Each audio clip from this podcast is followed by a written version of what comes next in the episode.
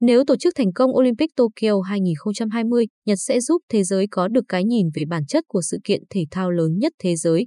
Theo Financial Times, một trong những mối quan tâm hàng đầu của ông Shinzo Abe khi vừa nhậm chức năm 2012 là việc giành quyền đăng cai Thế vận hội Olympic 2020.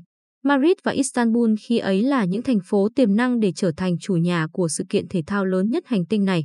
Chính quyền của ông Abe muốn thông qua sự kiện để truyền đi thông điệp Nhật sẽ hồi sinh và tự tin sau nhiều thập kỷ kinh tế trì trệ, mở cửa với thế giới và nối lại tinh thần của một quốc gia trẻ trung từ hồi Olympic Tokyo 1964.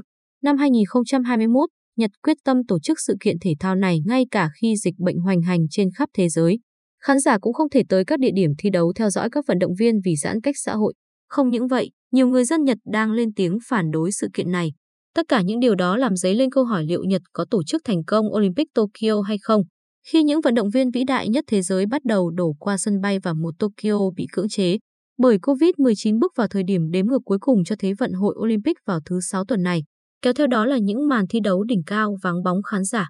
Trong bối cảnh đấy, thông điệp hồi sinh kinh tế, nối lại tinh thần năm 1964, ít nhiều mất đi giá trị.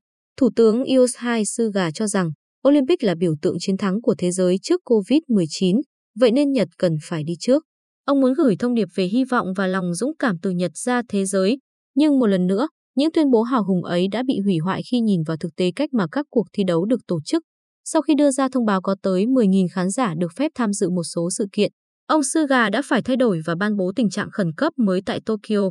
Và như thế, Olympic Tokyo 2020 phải tổ chức sau những cánh cửa đóng kín, So với những giải đấu tiếng tăm gần đây với đám đông khán giả tham dự như giải vô địch bóng đá Euro 2020 và giải quần vợt Wimbledon, Olympic Tokyo 2020 dường như tượng trưng cho những gì đã mất vì COVID-19 hơn là bất kỳ chiến thắng nào.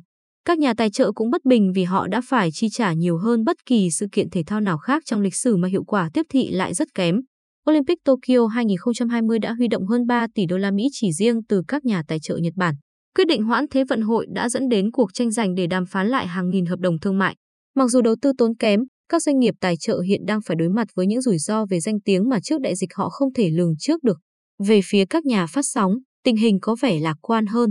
Đài NBC, chủ bản quyền của Mỹ, đã bán hơn 1,2 tỷ đô la Mỹ tiền quảng cáo xung quanh Thế vận hội, nhiều hơn số tiền thu được hồi Thế vận hội Rio.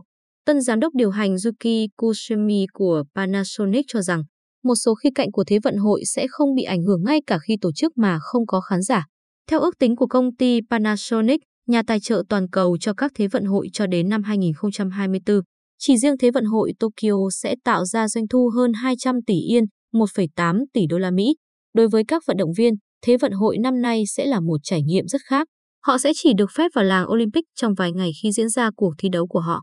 Các cuộc kiểm tra virus liên tục được tiến hành và họ sẽ bị phạt rất khắt khe nếu vi phạm bất kỳ quy định hạn chế COVID-19 nào. Các quy định phức tạp xung quanh các cuộc thi đấu đang gây ra vấn đề về sự gắn kết. Các vận động viên được yêu cầu đeo khẩu trang mọi lúc trừ việc ăn, ngủ và thi đấu. Các tấm chắn cũng được lắp đặt để hạn chế sự tiếp xúc giữa những người tham gia. Khoảng 11.000 vận động viên Olympic và 4.400 vận động viên Paralympic sẽ đến Nhật trong những tuần tới, cùng với 41.000 huấn luyện viên, giám khảo và các quan chức khác. Liệu tất cả các biện pháp phòng ngừa COVID-19 sẽ có tác động đến sự cạnh tranh? Chủ tịch ban tổ chức Tokyo 2020 Seiko Hashimoto thừa nhận rằng nhiều vận động viên sẽ bị gián đoạn công tác chuẩn bị và họ có ít thời gian hơn để thích nghi với khí hậu nóng ẩm ở Nhật. Mặc dù được tổ chức theo một cách rất khác biệt, Olympic Tokyo 2020 đem lại hy vọng là rút ra được một di sản tích cực cho thủ đô của Nhật và trả lời câu hỏi về sự tồn tại của sự kiện thể thao lớn nhất thế giới. Trong nhiều thập niên, các thành phố trên khắp thế giới đã rút khỏi các cuộc đấu thầu đăng cai Thế vận hội. Các quốc gia tin rằng việc chi tiêu cho Olympic không thể lý giải cho bất kỳ lời lãi kinh tế tiềm năng từ việc đăng cai. Quan điểm này dần phổ biến sau khi ước tính chi phí Thế vận hội mùa đông Sochi 2014 lên tới 51 tỷ đô la Mỹ khi tính đến việc xây dựng các tuyến đường giao thông và cơ sở hạ tầng. Ngân sách ban đầu cho Tokyo 2020 là 1.350 tỷ yên, 12,2 tỷ đô la Mỹ.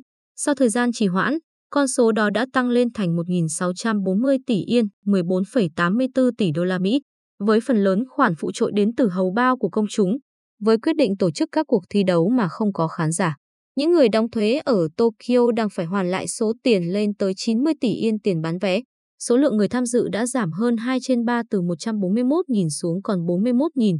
Tuy nhiên, nếu tổ chức thành công Thế vận hội, Nhật sẽ cho các quốc gia khác thấy được điều gì cần thiết và điều gì không, đồng thời tạo một đòn bẩy cho các sự kiện quy mô nhỏ gọn hơn trong tương lai.